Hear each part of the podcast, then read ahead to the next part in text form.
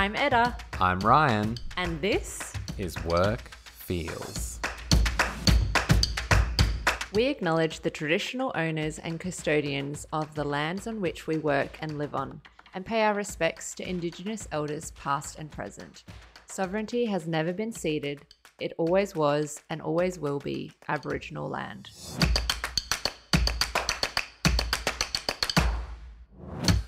All right, team. On this episode, we are covering money. Money, money, money. The big dollar dollar bills. We decided to do this episode because everything is getting expensive and it got us thinking about our salary and how our salaries haven't really risen that much in the last decade. However, the Woolies bill seems to have gone through the roof. Mm-hmm. And while all us plebs are struggling at the Woolies checkout, CEOs around the world are making a killing and enjoying the fruits of our labour. Yeah, what the fuck? Well, look, not every CEO, obviously, but we're, we're just talking the big dogs. Let me read out a list of the names of the highest earning CEOs in Australia. Shemara, Victor, Michael, Gregory, Roslyn, Ronald, Paul, Steve, Mike, Todd, Sandeep, Alistair, David, Kevin, Andrew, Robert, Ross, Colin, and the list goes on. And what do they all have in common? They're all men. Unbelievable. Actually, so aside from the number one earning CEO in Australia, Shemara, the legend, is a woman and she is leading Macquarie Group and just taking in the big bucks. And I'm not mad about it. Or maybe I am. Uh, no, I mean, it is great to see a woman at the top of that list, but you know, every literally every other single person on the 50 highest paid CEOs in Australia is a guy. That is wild. I know. Ah, no. Dinner. I know. I know. But did you know that there are more people leading the ASX 200 companies by the name of Andrew than there are women in total? That is wild. That's a stat from 2018. Uh, I've got the latest numbers. In 2021, which are my most latest numbers, we had 12 Andrews, 11 Michaels, and nine women. Bow, bow. Anyway, the person who dug up the Andrew statistic is Conrad Liveris, an economist and nonprofit executive. And we are super lucky to have him as our special guest on this episode. So, before we get stuck into the interview, we have a listener story for you. This story comes from a woman working in mining engineering. She takes us through a pay rise experience she had at work, how it was handled by her manager, and reflects on some of the emotions that come with a gender pay gap assessment. This is her story.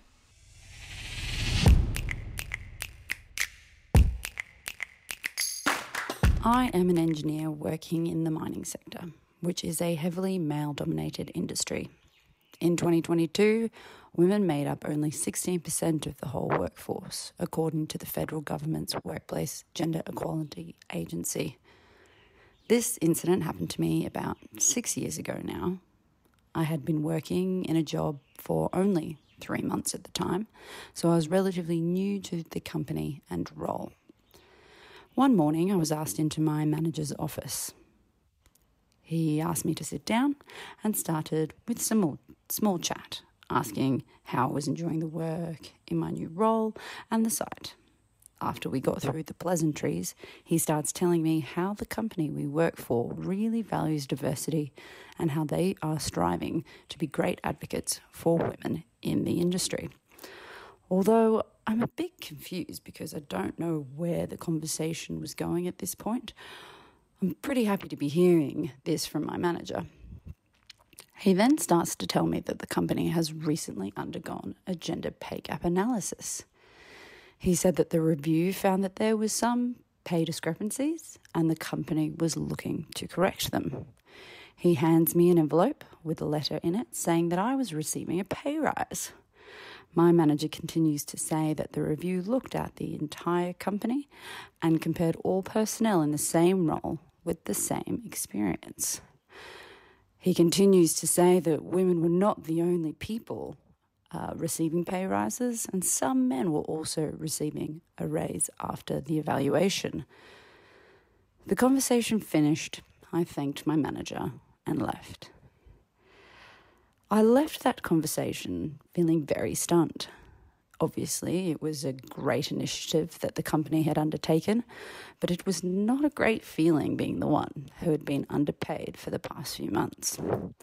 I also couldn't understand how this had happened, since I only signed my contract and negotiated my salary a few months before.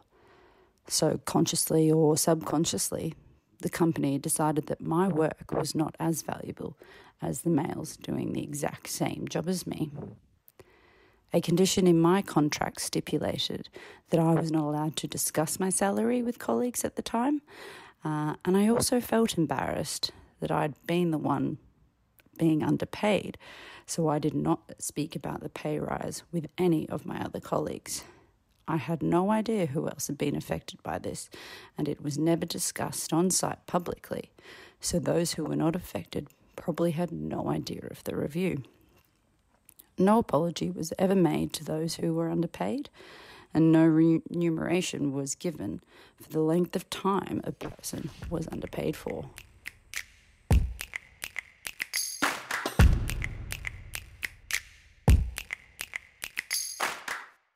Our special guest for this episode is Conrad Liveris.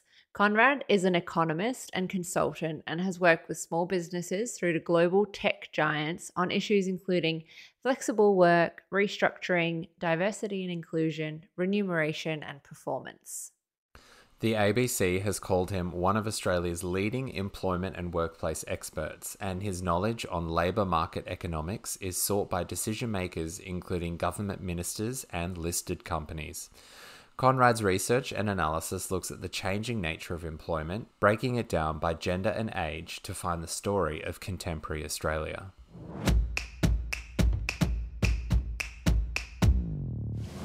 Hey everyone, we're here with our special guest, Conrad Liveris. Welcome to Workfeels. Hey, how's it Welcome. going? Thanks for having me. Welcome. Great to have you here. Um, on this episode, we are going to discuss the ins and outs of what determines our salary, how the e- economy can impact what we're earning, what's going on inside companies, and what you can do to advocate for a better and fair, fairer salary. But before we get started, Conrad, can you tell us what gets you passionate about workplace matters, market economics, and data sets? well, obviously, all of those things just make me such a thrilling and exciting person to be around. and so I just, I, I, I, behind every statistic, there's a story. Um, and, you know, when you hear that uh, the unemployment rate, which it is at the moment, is 3.5%, that's actually telling us something about the lived experience of people on the ground. And that's what I find so interesting. If you want to understand, you know, whether it's a city or a region, a state, the country, wherever, you actually need to understand the economy and it's and it's actually that's what's going on on the ground and that's really interesting to me um, because it's not about the numbers so much as interesting as they are for me it's actually about what that means for the people on the ground and so uh, that's really exciting and also i just love a good chart um, like a nice put together nicely put together chart is really pretty so you prefer charts over excel spreadsheets Oh, they work in tandem. Um, oh. Like a nice, yeah, yeah, yeah. So to get a good chart, you've got to know how to play with Excel, and so you need them. You need them together.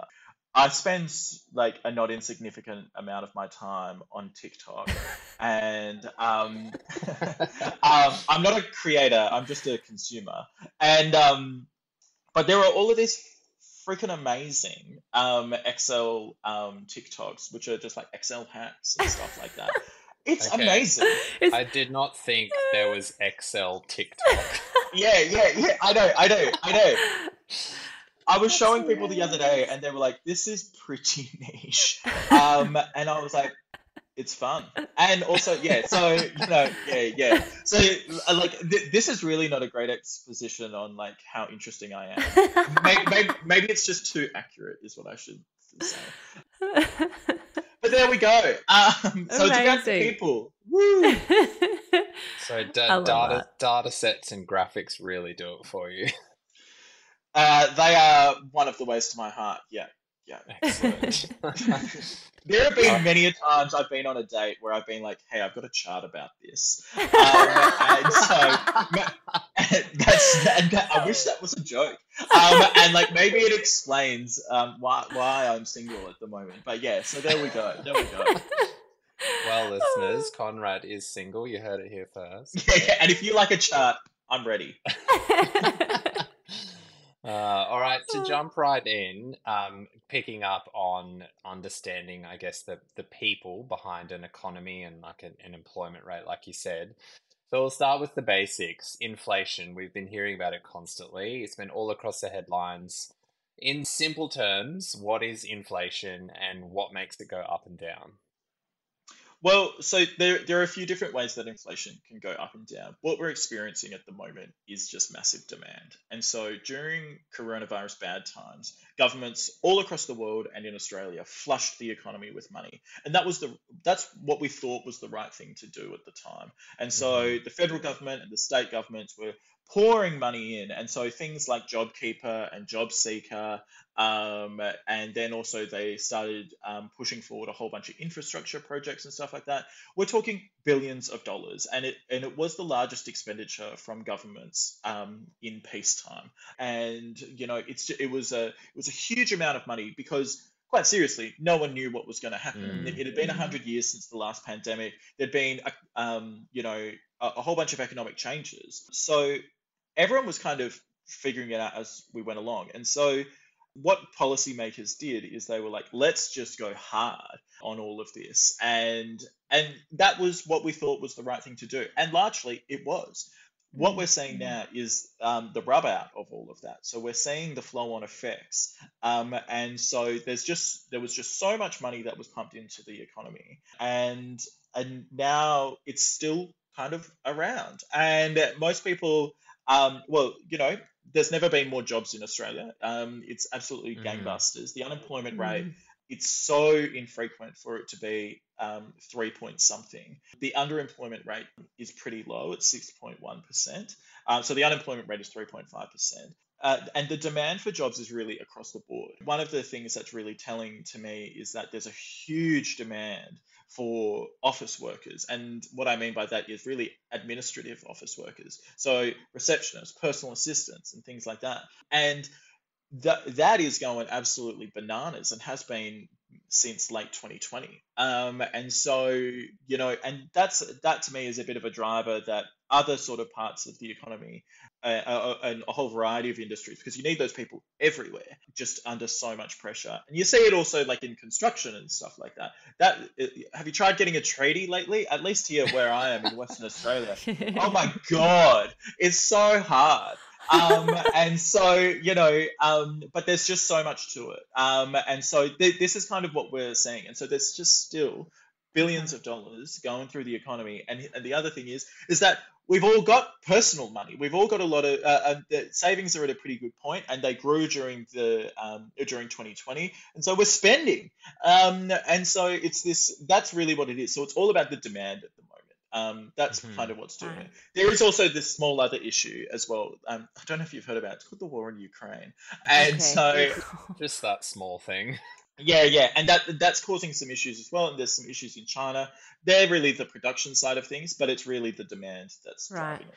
And so, would it be correct to say, in like a boiled down, simple version, that you know the government gives us a bunch of money, and so we have disposable incomes we have more money to buy the things from the businesses. So we're buying businesses we're throwing money into businesses and then businesses have more money. So they're like wow we can have more jobs. And so then they create more jobs and then people have there's you know there's more jobs. And then we have this sort of talent shortage. So yeah that's because that's, yeah. yeah that's a, that's entirely right. Um and so you know the government said here's here's your money. And we said great gonna spend it. And then the businesses were so unprepared. Um, every organization was just so unprepared for the amount of demand that was there that Mm. they were like oh what? Um, and then um, and then, then then coronavirus in China was so hectic that actually getting many of the goods that we do get from China, or at least in part from China, was so hard to get that if I so let's say that Etta wanted um, uh, a brick for a house and it cost a hundred dollars. That's the only thing that came to my mind. Um, so yeah, so let's say that Etta wanted um, a brick for a house um, and that cost a hundred dollars. Firstly, what a ridiculous price. But and then Ryan, you were like, but I also need a brick for a house, and the builder said, well, sorry, Etta's in first. She's paying hundred bucks, and Ryan, you said, well, I'll pay you 110 bucks. Um, and that's so that's kind of what's happening. So the builder then goes to back to Etta and say, well, you've got to do 110 bucks, otherwise, um, I, you know, Ryan's going to get the um, get get it done first. And so that's kind of that's the issue that's driving up inflation. yeah. Mm. Okay. Right. Uh, the supply of, of everything is such well being an architect and my my dad's a builder and so i'm like right in the middle of So you understand bricks? i understand bricks totally and i was like $100 per brick not far off at the moment um no but the yeah that's like probably one of the largest issues facing our industry is just yeah the the supply issue of materials and then the labor to do to you know construct things is just so astronomical um, and then that also stops people wanting to build and construct which causes massive issues as well Exactly, and so that's going to be the next challenge: is that there are going to be people who are priced out of the market um, Mm. in all of this. So because um, not everyone puts everything on their credit card, and good on them. Uh, but because you're going to have, like, you know, there, there's a reasonable for, um, possibility that there will be a debt crisis, a personal debt crisis for all of these sort of Mm. things in the next few years. Um, and so, and then people, if you, I, I'm a big fan of Facebook groups, um, and so you know, you go into all of these you know, shonky builders and stuff like that. It's really, it's real a current affair sort of stuff. I love it, where everyone is sharing all of their issues about builders, and they haven't had anything built in about a year, and that's only going to get longer because who's going to build it? Like, there's like everyone, Yeah. everyone is so busy, and like you know, and building and construction is a really good example of all of these sort of things because everyone understands it. Firstly, like everyone can see it, but everyone like it's applicable to almost every industry. Mm. Um, so you know, and we can all apply it in our own different ways. So yeah. Yeah, right. and so, in terms of like, if we weave in the wage issue around, you know, wages are supposed to go up with inflation, or at least that's what I'm told.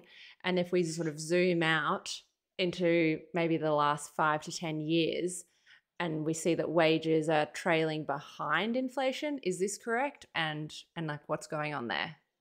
Yeah, so with the last data that we've got um, from the Australian Bureau of Statistics, which is a hotbed of Excel spreadsheets um, and charts, they they froth all over it, to be completely honest. And so the last time when it all lined up, so it got they re, they release stuff pretty much every quarter where it all lines up, but there's a bit of a it's like a two week lag between wages and inflation. In September, the September quarter uh, in 2022, so inflation was at 7.3 percent um, over the year, and wages were at 3.1 percent.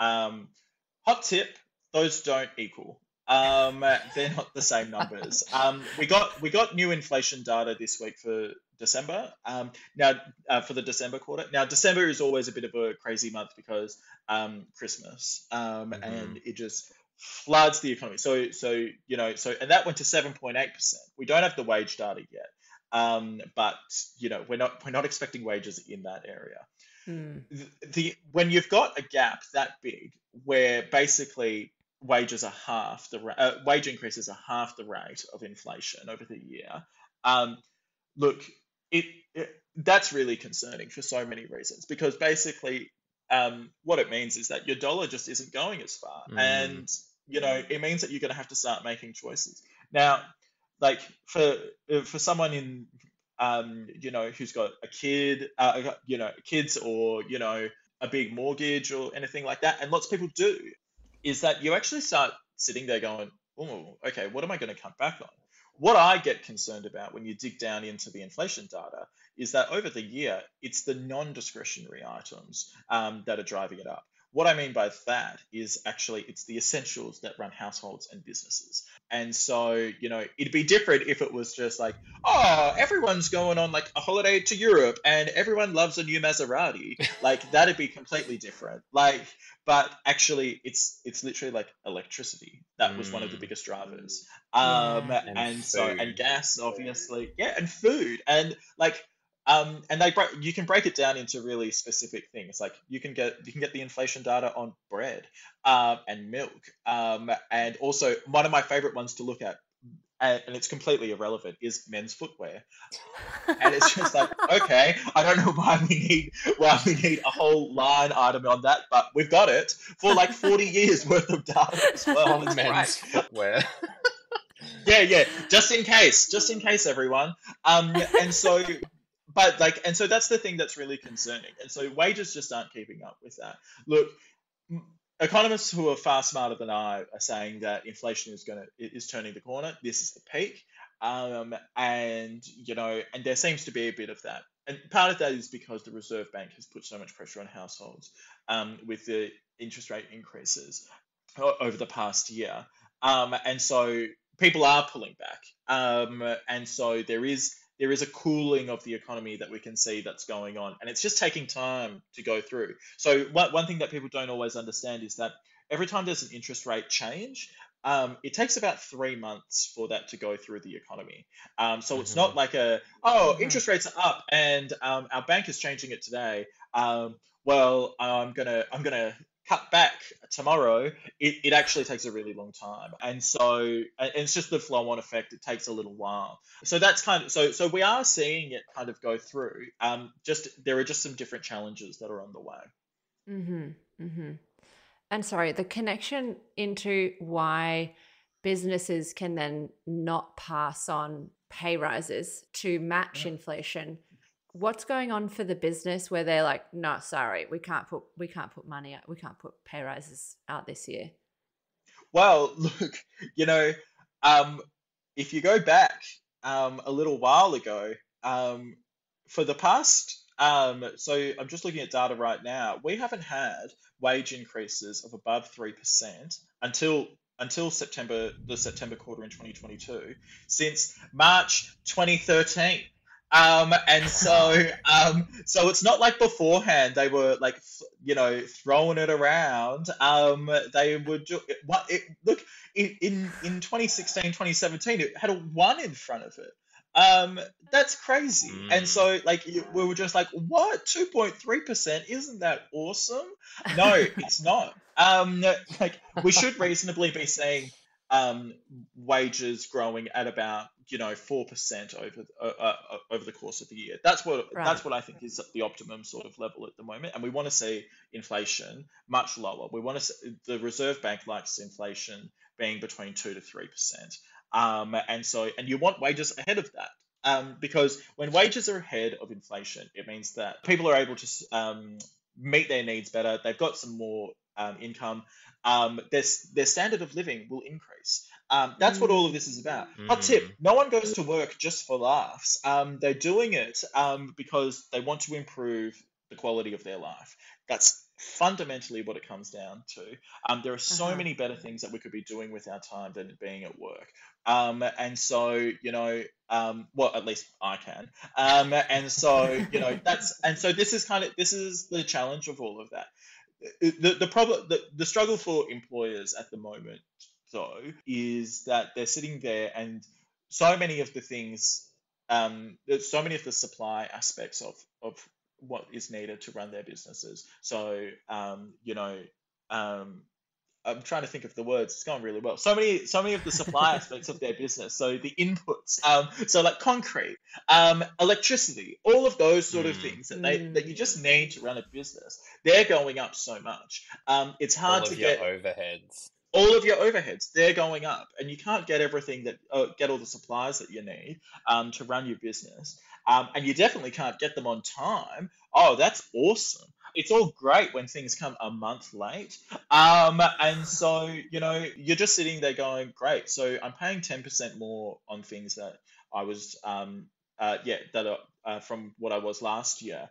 And then, uh, and now I've got staff saying, give me a pay rise, um, at least in line with inflation at 7%. And you're just sitting there going, huh what how is this going to work because it's not like there's more money coming through Yeah. and so and so basically what happens th- this is part of the conundrum is that all right so you if if your if your inputs so everything that um, makes your business run your overheads um, is going up let's say you know in line with inflation at 7% and then your staff are asking for wages at that sort of um, uh, wage increases at that level, which is entirely reasonable and fair. Um, and so then, you, well, what are you going to do? You've got to put up your prices. Um, and so it's um, you know, we don't always notice it when the coffee goes up by 10 or 20 cents, but we do notice it when the food bill goes up by 10%. Mm. Um, Mm. and you know, um, it's it's those sort of things. And so this is kind of the flow-on effect, and that's basically the inflation puzzle. So we can expect a slightly better outlook in the next sort of 12 to 18 months, fingers crossed, that the economy I will mean, cool off. We live little in hope. We live in hope. Everything seems to be pointing to that at the moment. That things are going to cool down. They're probably not going to cool down to the level that um, everyone really wants it, which is inflation at two to three percent, because you need some inflation. Um, it, it, that's a good sign of a healthy economy and things are growing and stuff like that. Um, but um, we're uh, we probably won't get down to that level, but we'll get closer to it. Um, the, hopefully, the days of almost eight percent inflation are, are getting pretty far behind us now. Um, that's that's at least what we're thinking. Thank God Christmas isn't in like another month, and there are multiple Christmases each year. Um, like you know, um, because we just couldn't handle them. So Yeah. yeah. Uh, speak, speaking of people who probably don't worry too much about uh, the, the quality of their life, um, so we've seen, a, you know, a stagnation in wages over the past decade, not enormous growth, whereas CEO incomes have been booming. Uh, a 2019 report from the Economic Policy Institute found that from 1978 to 2018, CEO compensation grew by 1,007.5%, while wages for the average worker grew by just under 12%. Now, for me, I just see extremely greedy CEOs who are screwing over their workers. Um, is is there more to it than that? Why do we see sort of the heads of companies and organizations just astronomically getting richer? And I guess why is the gap increasing between the CEO and the, the everyday worker? Well, firstly, 1007.5%, that 0.5 is really doing a lot of heavy lifting. Um, and so that's really Very important, important. to have there. Yeah, yeah, it's great to be specific. And so, um, look, executive remuneration is actually pretty complex. What one of the things that we've seen over the past decade, though, um, and and I've had a not insignificant amount of exposure to this sort of stuff and figuring it out, and it's hard, um, because basically when you're giving someone at the top of an organization um, a pay rise or a bonus or something like that. uh, Not all of them realize that you're doing that, and they are expected to do that to people further down the food chain and Mm. so there is a bit of a mishmash there and so there's a bit of a what i uh, like it, reasonably in my mind i, I kind of see it as a psychological issue um, for some people that they're not quite with it and so um, but what i would say is that especially in this past decade where we have seen um, so much uptake in advanced technology, and especially at the moment when we're seeing more AI, robotics, and things like that in organizations. One of the reasons why pay rise, uh, why executives are seeing so much pay rises is because the overall productivity of businesses is going up. Mm. Mhm. But I can't say that Etta and Ryan are responsible for that. You Mm. just see it as an overall that business unit is more productive, and it's because of the technology. Back in the day, back in the 70s, back in the 60s, you could say, well, little Jimmy over there is creating a bunch more widgets and churning out all of those uh, manufactured goods. Where today it's actually it's you can't really say that. Uh, it, it's it's harder to estimate. So so basically, what happens is you um, the executives are kind of the beneficiaries of this at the moment. I think we're getting to a point where that's going to change actually, because mm-hmm. there is so much focus on all of this. You know, over the past five years in, in the US and the UK in particular, and they've they've got ridiculous um, executive remuneration. Like we're not great, um, but like you know, it, it isn't uncommon for people to walk away with thirty million dollars a year over there as an executive, and it's like, but Ooh. why? Um, yeah, yeah, yeah, yeah. Um, so, so what I would say is that, like, so, so that's that's one of the key issues that we we're kind of facing in all of this. Um, and so, um, and that's that's kind of the challenge that organizations need to navigate. And there's more work being done on that now. Um, and also, but like, you know, there is some ignorance amongst executives to be like, well, you're getting a pay rise and you didn't just do a really It wasn't job, because actually. of yeah. you. Yeah. Yeah, yeah. You are you are not um, you know, the second coming of Christ. Um like just keep that in mind. And you know, it's really hard for some of them to to realize that because because one thing that that's occurred in Australia in the past 10 to 15 years is that we've said to executives you are so important um, and we've also said and we've also seen the rise of like the cult of personality around CEOs and so they get all of this attention and we worship them and stuff like that for for for reasons that make zero sense to me. I hate all of that sort of stuff. Um, and so, but like you sit there and and so they start to believe their own PR um, and mm. that's that's a great problem. Um, mm. And so, mm. yeah, I saw in I saw in the news uh, just today or yesterday that the CEO of Apple, Tim Cook, has taken a pay cut in 2023 and is only going to be bringing in 49 million dollars in compensation.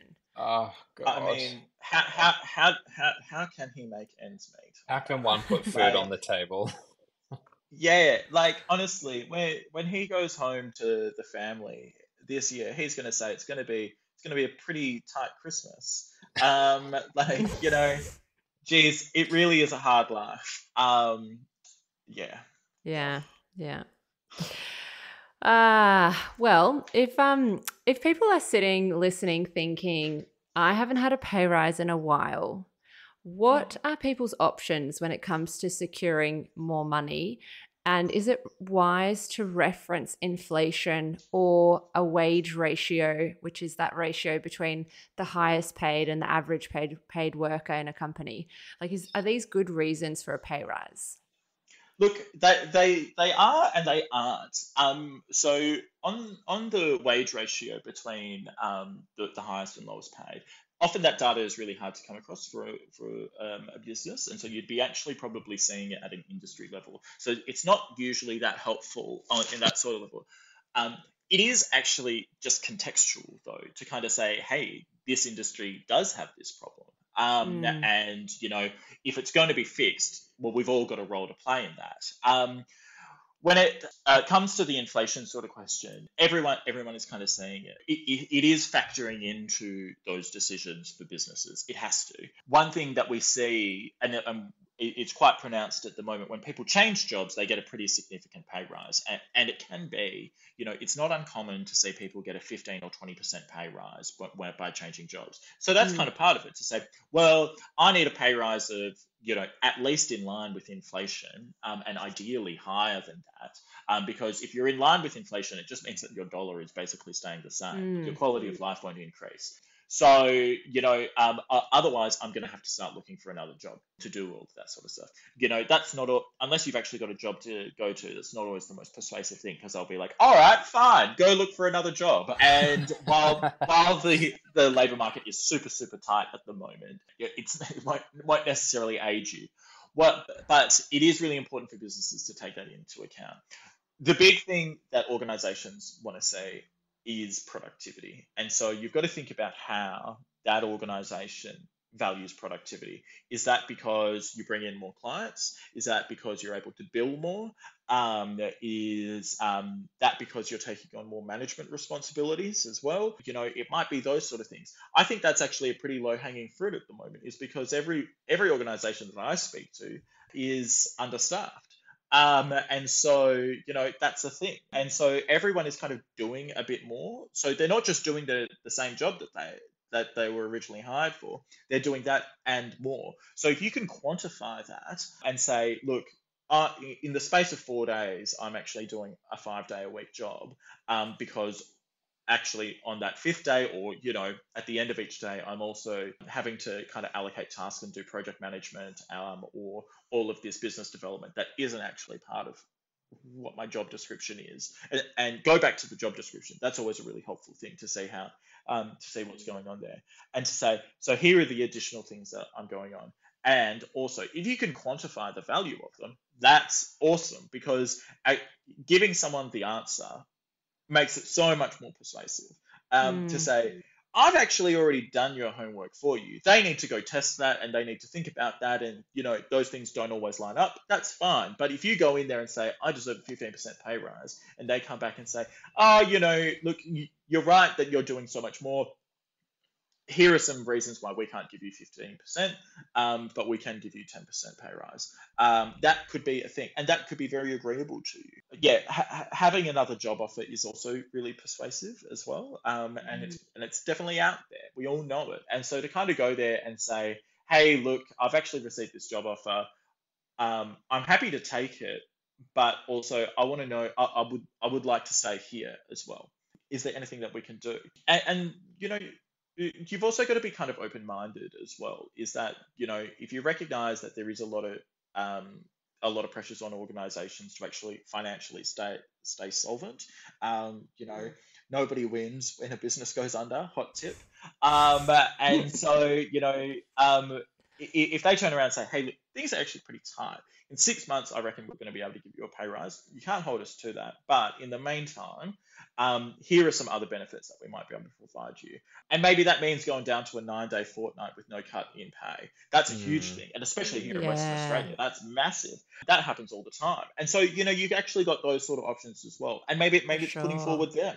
Um, so, you know, it's it's you know, if we think all we all think a little bit more creatively, we're actually going to get there. But um, yeah, uh, uh, I think also one thing that people don't often do is think about what is the most persuasive thing to my manager or whoever that they have to negotiate with. What actually um, gets them excited and on board with something. Um, mm. I hmm. think really critically about that um, because, and also how do they how do they communicate? Like obviously, I love charts and data. If someone can come to me, I, I hold executive role, uh, an executive role at the moment. Someone comes to me and says, "Hey, here's all the information um, laid out in charts and data, or you know, easily put into that sort of um, into that sort of way, it's super persuasive uh-huh. to me. So you know, think about it in those sort of ways as well. And in terms of, I guess, when you're negotiating, if you get the sense that the that a straight up um, pay rise isn't isn't working, if the conversation isn't quite going, in terms of negotiating maybe some other things like you said the nine day fortnight or some other benefits um, would you have any tips for people i guess kind of doing that creative thinking outside of you know just money as your main motivator but what else is it in in roles at the moment that people could uh, negotiate for for for sort of better quality of of work mm, mm.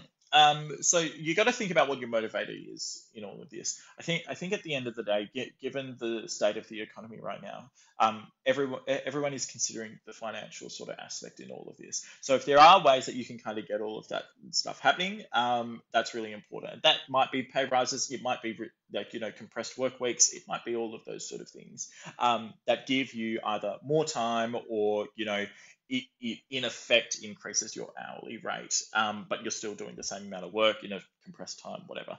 Um, so yeah, but also like you know when you think about um, uh, you know pe- people in their 20s and 30s, for example, um, you know, training and development is such a big thing. And so if there's a Mhm. way, if there's stuff that you're interested in doing, it might be a short course. It might it might be a full degree. It might be going to a conference or something like that. You can think about it in those sort of things and put that forward and say, hey, this is also what I'm thinking about, um, and this is a gap in my skills, and this is how it's going to be able to benefit into the future. Because um, yeah, that's what businesses want to see. That like or Mm. organizations want to say. Um, it doesn't matter, it, and I say business, and I really mean a, any sort of organization. So it could be in a nonprofit, it could be in government, it could be wherever. Um, and so, but it's the same sort of principles that are there, um, which is well, how how do how do you currently add value, um, and how how can you continue to add value into the future? Um, so yeah, I, I think one thing, just kind of um on the on this 20s to 30s age group um, is it's a pretty interesting sort of thing because the the issues that we see in the overall labour market um, are exacerbated there. Um, so the unemployment rate for that cohort is lower. 80% of them are working, where in the overall um, population it's only about 70%, um, which is still very high. 80% of them are working full time as well. And so you've got these things where actually the world is almost their oyster. And you know, when you think about people in that age group, um, in their 20s and 30s, um, that often they are kind of considered the future. Um, and you know, um, the successes and you know, um, bit bigger companies have really long-term career plans for people. Um, but you see it in smaller ones as well, where it's kind of like, oh, that person in, in a few years will take on this role and then on that role and stuff like that. Mm. And so, you know, if, you, if if the threatening to leave sometimes can be a very persuasive thing because it's just like, actually, we've got plans for you. And and lots of managers and HR people are just so bad at saying that to say, oh, actually, we actually think you're good, um, and we want to keep you around. So many people aren't told that. which can be so motivating to actually stay and go okay look maybe i would accept the 10% over the 15% if i know that i'm actually valued um, and that you know i that my company wants to invest in me and perhaps will support me in upskilling myself as well Totally. And if they're saying actually we're expecting um, you know, Edda to leave next year, that that role is going to become vacant. If you're interested in that, we we'd be really we'd love to kind of you know keep talking about that. So you can see Mhm. that sort of promotion aspect kind of on the horizon. So yeah, and I think that's actually that's kind of uh, like and organizations can be really bad at having that conversation and so actually be really upfront with them and say well where do you see me going Um, Mm. because most people don't ask that question. When I've seen these sort of things up close, I found that really, really persuasive. Um, and, and that's what so much of all of when it comes to wages comes down to is actually persuasion. You're persuading your manager, you're persuading HR. Um, you are also in, in the same time um, you're persuading yourself um, because you're saying, yeah, I am like real. I am worth that I much. deserve this yeah, yeah, yeah. Is it what's that line? Because I'm worth it. Um, and so you know, get that Linda Evangelista attitude. I don't get out of bed for less than ten thousand dollars a day, which like I wish was my life. Um, but like you know, it is it is that sort of you know think about it. I bet you- you're also when you're going through all of this, you're thinking about yourself and that sort of thing because uh, one of the great risks actually in workplaces um, is that when people start having these conversations, and good HR people and good managers know this, is that when people start negotiating their pay, actually they're also and, and getting the feedback from you, they're also getting themselves that they are getting themselves into a good position to apply for another job because they've got a good idea of their flaws and their strengths and what their value is. Um, so even if that's not on your radar right now, but you start this process, um, you might soon find to be like, oh, maybe, maybe I'm not useless. Um, so yeah, yeah. So our listener story this week, we'll call her Linda Inflationista, had her salary put up at a previous job because they did an equal pay gap assessment, which side note is different to a gender pay gap assessment. To put it simply, the gender pay gap is the difference in pay between men and women across the entire economy, while the equal pay gap is the difference in pay between men and women who are doing the same job. So, our listener was informed that she wasn't as much as her male colleagues. She obviously had no idea what her co workers were earning, so this came as a complete surprise. What do you think the best way to encourage the company you're working for to conduct an equal pay gap assessment, and what are your thoughts about straight up asking your colleagues what they earn? Yeah, so so this is this is really interesting and important. Um, and I love gender pay gap analyses and you know and going into it in this sort of way. And and I love doing them. They're so much fun because um, it's, it's, it can be a really confronting thing for an organization because they're like, oh, we didn't even realize that. And these things can be quite incremental over time. And also, you then get to a point where like it's just like, oh, we didn't realize that we didn't care about those workers. Um, and that's kind of what it comes down to. You say, because you, you, when you've done this, you can turn around to them and say, did you know that um, you kind of don't really appreciate, uh, you don't financially appreciate um, the contributions that this whole cohort of workers is making, and that's mm. really that's really important. And and I do um, in my executive role, but also in some like consulting sort of stuff. I do a lot of remuneration sort of stuff, and, and it's and it can be it can be really difficult to kind of make work sometimes. But anyway, um, the Workplace Gender Equality Agency has so much information, and so if you search, uh, they've got they've got a whole data set that you can go through, and you can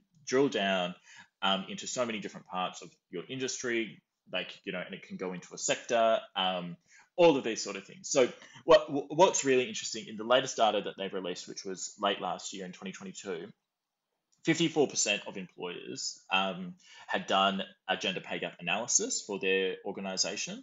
Um, so it sounds kind of like that's what Linda Inflationista, which is fantastic, um, is, uh, it sounds like that's what they did. But but here's where it gets concerning. Of the of those employers, 40% of them didn't do anything.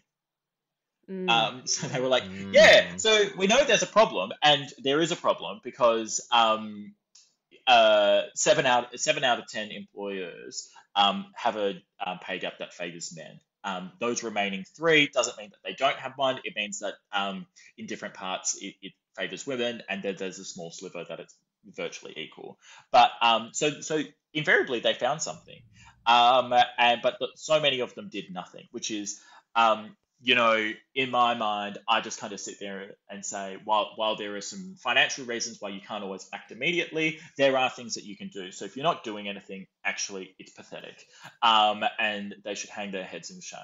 But um, so when it comes to what was your question?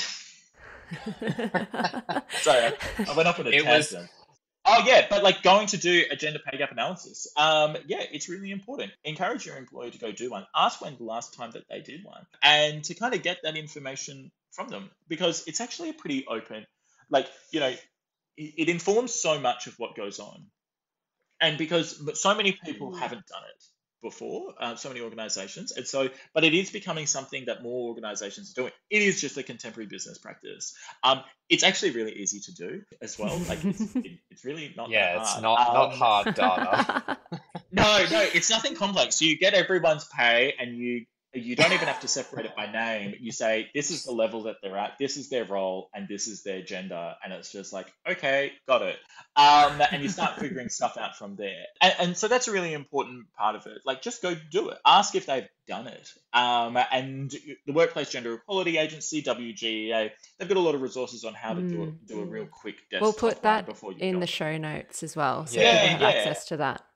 It's huge. And so if you ask them and so you find out that there is that that pay gap what, oh, yeah. What oh, yeah. Talk, talking to colleagues about pay is a real is a real fraught thing. Um, look, it's a it, it's happening more, which is completely fine. It's you gotta you gotta be pretty careful though. Um, yeah. Um, Australian, Australians don't like talking about pay or financial situations. Because there were some laws that changed. Was it last yeah, so year? they're coming. Yeah, they're coming through now, um, okay. which is to do with the Fair Work Act. Um, and the Fair Work Commission and the Fair Work Ombudsman. So the Commission deals with disputes, the Ombudsman does investigations. Um, mm-hmm. And so, and also, if you think that there's something going wrong, one of my favorite things to do is to put an organization through the Fair Work Ombudsman. Um, like they have a they have a anonymous tip off service, um, and it's cool. And you know when I've when I put in uh, organizations where I've been like, I reckon there's something up there. Um, you can. It takes ages because they go through a whole bunch of stuff, but in a couple of years, you can actually start to see, oh, they have been investigated, or you have to assume that's what occurred, and like things have started to change. But anyway, uh-huh. um, so but yeah so so but the but they're both really intent on looking at um, because of the changes to the fair work act um, they're looking more at issues of gender pay gap um, now and also like looking at things across industries so why do nurses get paid less than um, lawyers and bankers? Um, and so you know when um, look, all three of them are essential to a society, um, but at the same time, I would literally be dead without a nurse. Um, mm. uh, I'd have a lot more disputes without lawyers, and I would have no idea where to put my money. I'd have to dig it up, uh, dig a hole somewhere if I didn't have a banker. but um, you know, you got to start thinking about those sort of things. So, so they're really interested in those sort of things at the moment. Um, so, but what I would say is start thinking. Uh, there are lots of there's lots of information out there about how um, about where your job um, you know, Seek um, has a lot of information on pay that they share, but then also mm-hmm. um, the the Workplace Gender Equality Agency has some guides as well. Um, so before you get to the point of being like, "Hey, Ryan, how much do you get paid in our same role?"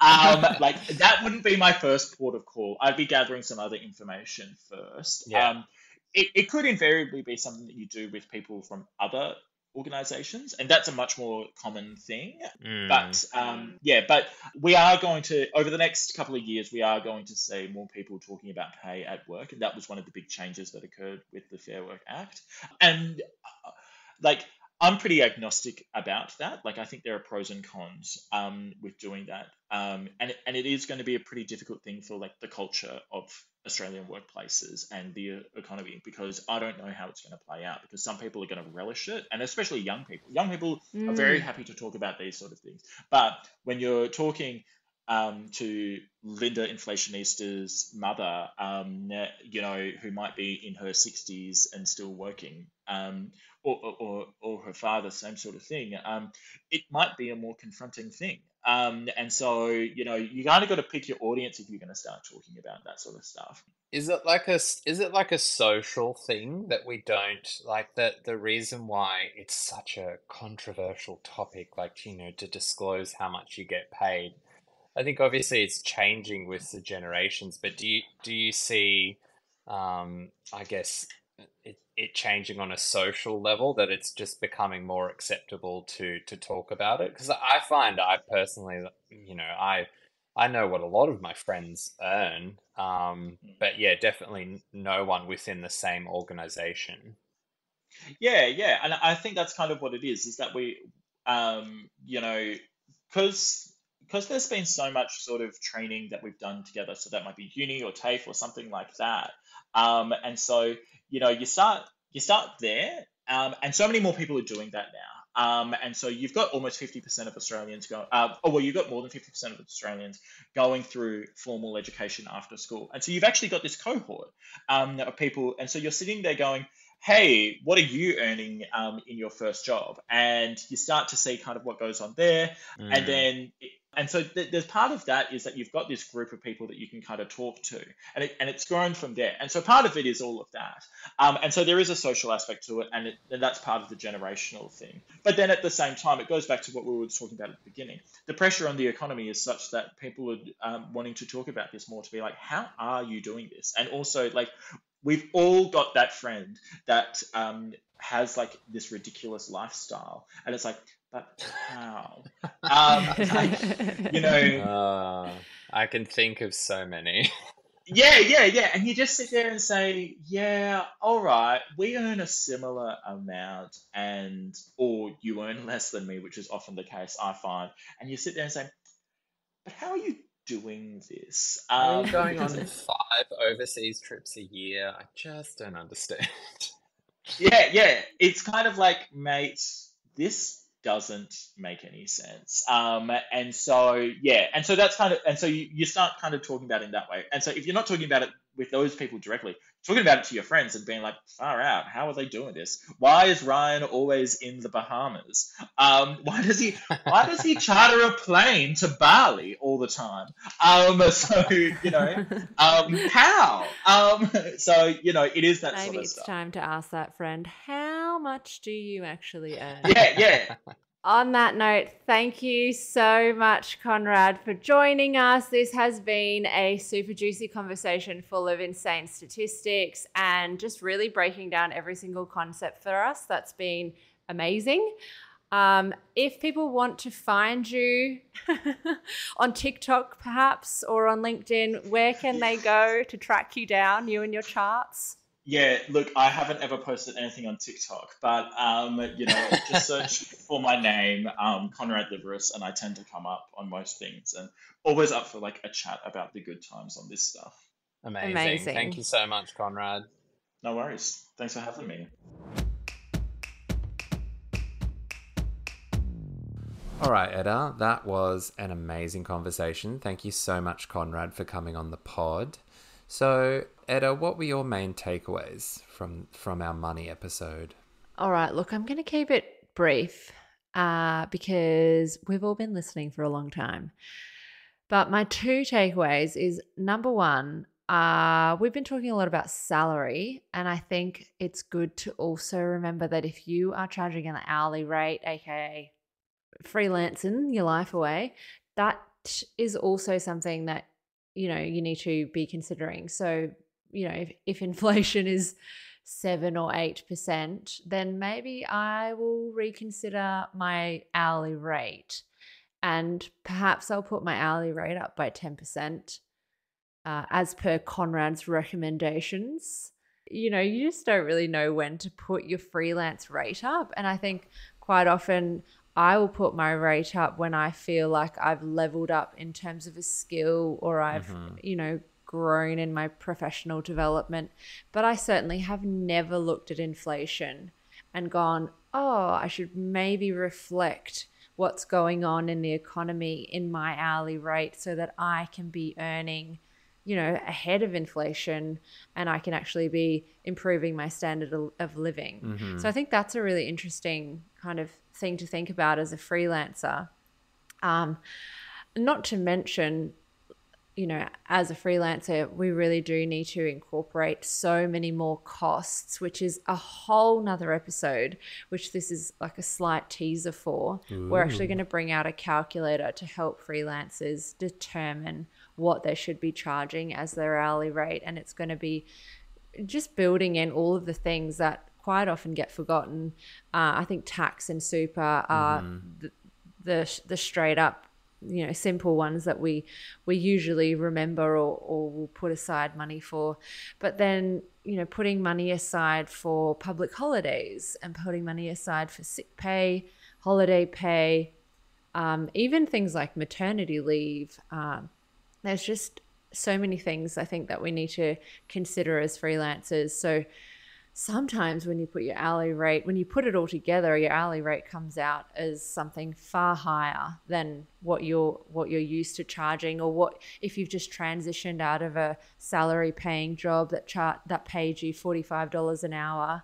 You you can't actually just go out into the market and charge forty five dollars an hour because you're undercutting yourself. Like there's hmm. there's so many things that you really need to be incorporating into your hourly rate. Anyway, this is kind of going a little off topic, but this is a little teaser for a future episode, which we're going to be dropping in the next couple of months, which is all around hourly rates and how to how to set your hourly rate.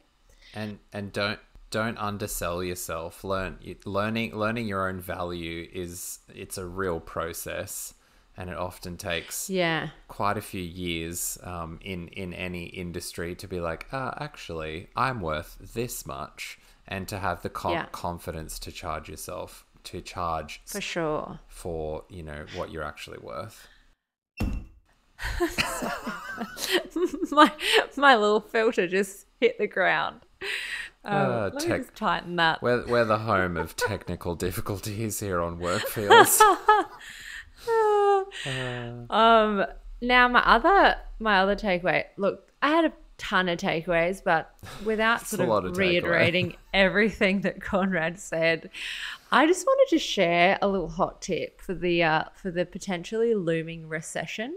Mm-hmm. I usually get my hair done at a hairdresser, which is a delightful experience and also can be quite an expensive experience. Mm-hmm. Um, today, I decided that I had was fed up with my hair, which had grown a little bit long, and I went to the barber Oh my and. I got a haircut. Yep, I just walked in there and I just said, "Hey, do you take walk-ins? Uh, I just need a haircut." And they said, "Sure thing, just take a seat." Within a minute, they had me in the chair. I didn't even ask how much it was going to cost. I just thought, "We'll just roll with this." we'll just roll. and and, and the lady cut my hair. I just said I want a blunt bob, no layers, like just keep it straight. And she did that. She just cut my hair. took about 10 minutes. It was the quickest haircut I've ever had. And then you'll never guess how much she charged me. $27.50. Get out of here. Do you know how much I I pay? know, f- I how know. much I pay for my barber in Sydney? How much? Se- Seventy dollars to cut my short hair. Look, I, I think it's I think that you know hairdressers and, and barbers do a great job, and I certainly think that. oh, um, of course, it's, it's- worth it's worth it's worth ev- it's worth every penny. Absolutely. But it was an absolute just living the dream experience to walk in and be 10 minutes, $27.50 later. And, I've got myself a, a totally new haircut. And And, like, it's, it's fine. You've got a whole new look. You've got a whole new vibe in ten minutes for twenty seven dollars. I thought if we're going to have a recession, I'm, I'm going, going to to the at the barber. barber. Oh, that's amazing. All right. Well, to chime in with my two cents, um, f- listening to what Conrad said, that I think it's it's so hard to ask for a pay rise. It's probably one of the most difficult things you have to do at work. But going into that discussion really well prepared and kind of diversifying your um, uh, you're you're well having sorry going into that conversation really well prepared and having not just money as the sole uh, end goal for that conversation and thinking about your career a little bit more holistically if you, if you are in a career type role. Um, but going into that meeting and thinking like okay i could do this training i could ask for this training i could ask for this um, tech support i could ask for my you know my work week to be, to be structured a little differently. Like things that are going to make you happier at work and help you function better or help you learn more and grow more. And then look into the future and think okay if i just commit maybe a couple more years i'm going to get x amount of experience. And does that put me in a better even greater position to go okay now i'm really ready to look for a new role because i've got all of this experience. So always go in there you know and try and try and get what you're worth and and and prove it. I think conrad mentioned how important some evidence is. Um, but then also think about, you know, maybe it's not just money that would make things better. How can you make your your work life and your career um, better just outside of the dollar dollar bills? I actually have a hot tip from um, an aunt and uncle of mine who work in the field of HR, Mm-hmm. and they said like always overshoot. So you know, Oh you're yeah, you can come back down. 50. yeah, but like if you overshoot, so if you're on 50 and then you say, I want 80, which which is a big jump. That's but if you then jump. say if you say I want 80, they'll just come back at the upper limit. So if their upper limit in their budget is actually 70, which maybe you would never have thought because you think, oh, maybe I'll get 55. But if you just go go big, maybe maybe eight is a little extravagant, but let's go with that. then they'll come back and say, "Oh, we can give you 70." or maybe they'll say, "Oh, we can give you 60." But then you know that they're coming back at, at the top of their limit of, of the band that they're working within. Whereas if you come and say, I want 55, and they go, yeah, okay, then you know, oh, didn't go high enough. This is true. I almost shot myself in the foot with my first job in Sydney. I went into the interview with uh, I was I was asking for 10 grand less than what the role was actually offered at. And I don't know why. I was like, "Oh wow, that was stupid." I don't know why. Uh, like I had the interview via a, a recruiter, but they just didn't I told them my salary expectations and they were just like, "Oh yeah, that's fine." And I was like, "Okay." But they didn't say, "Oh yeah, that's fine. They'll totally offer you more than that." and so Yeah. luck- luckily it it was a, a room full of very nice people and they were like oh yeah we'll absolutely offer you the job. And by the way it's 10 grand higher than what your expectation is. And i was like oh great. Okay. So yeah don't don't undersell yourself and do, and do your research as well. Talk to your peers about what they earn. Um, Yeah. I just think it's so it's so important, and I, I think it's something in, in society that needs to change. And just think of the CEOs at the end of the day, you know. If they're bringing in the millions, we can bring in the thou thous. Screw the CEOs. You're you're worth you're worth another 10, 20, 30k. Just do it.